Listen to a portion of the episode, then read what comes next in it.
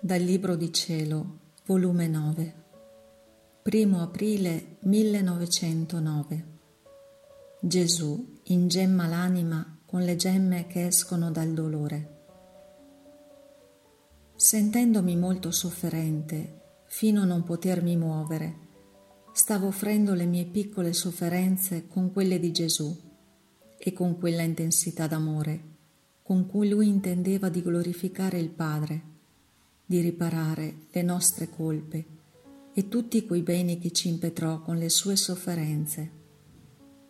E dicevo tra me, faccio conto che queste mie sofferenze siano mio martirio, che i dolori siano i carnefici, che il letto le culeo, che l'immobilità le funi che mi tengono legata per rendermi più cara ed amante del mio sommo bene ma carnefici io non ne veggo. Dunque, chi è il mio carnefice? Che non solo nell'esterno del corpo, ma anche nelle parti più intime, fino nel fondo dell'anima, mi lacera, mi fa brani, tanto che il cerchio della vita mi pare che volesse crepare. Ah, il mio carnefice è proprio Gesù benedetto. In questo mentre, quasi dentro d'un lampo, mi ha detto, Figlia mia, troppo onore per te essere io tuo carnefice.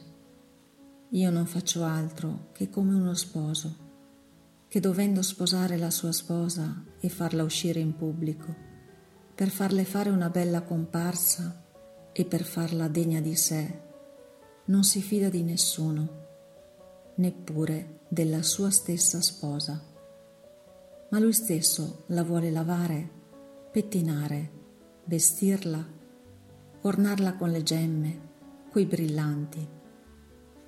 Questo è un onore grande per una sposa, molto più che non avrà nessun pensiero. Piacerò io al mio sposo o no? Gradirà egli come sono ornata o mi riprenderà come stolta, non avendo saputo indovinare il modo come meglio piacergli. Così faccio io con le mie spose dilette. È tanto l'amore che porto loro che non mi fido di nessuno. Sono costretto a far loro anche da carnefice, ma carnefice amoroso.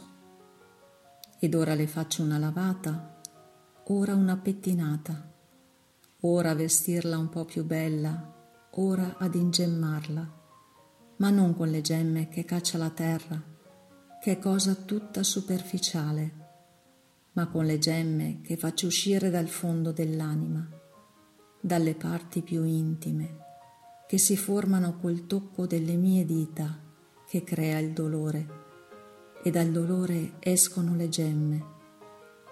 Il dolore converte la volontà in oro, e questa volontà convertita in oro dalle mie stesse mani ne manderà fuori di tutti i colori, e le corone più belle, e le vesti più magnifiche, e i fiori più odorosi, e le musiche più gradite. Ed io, con le mie stesse mani, come le faccio produrre, così le andrò tutte assestando per ornarla sempre di più.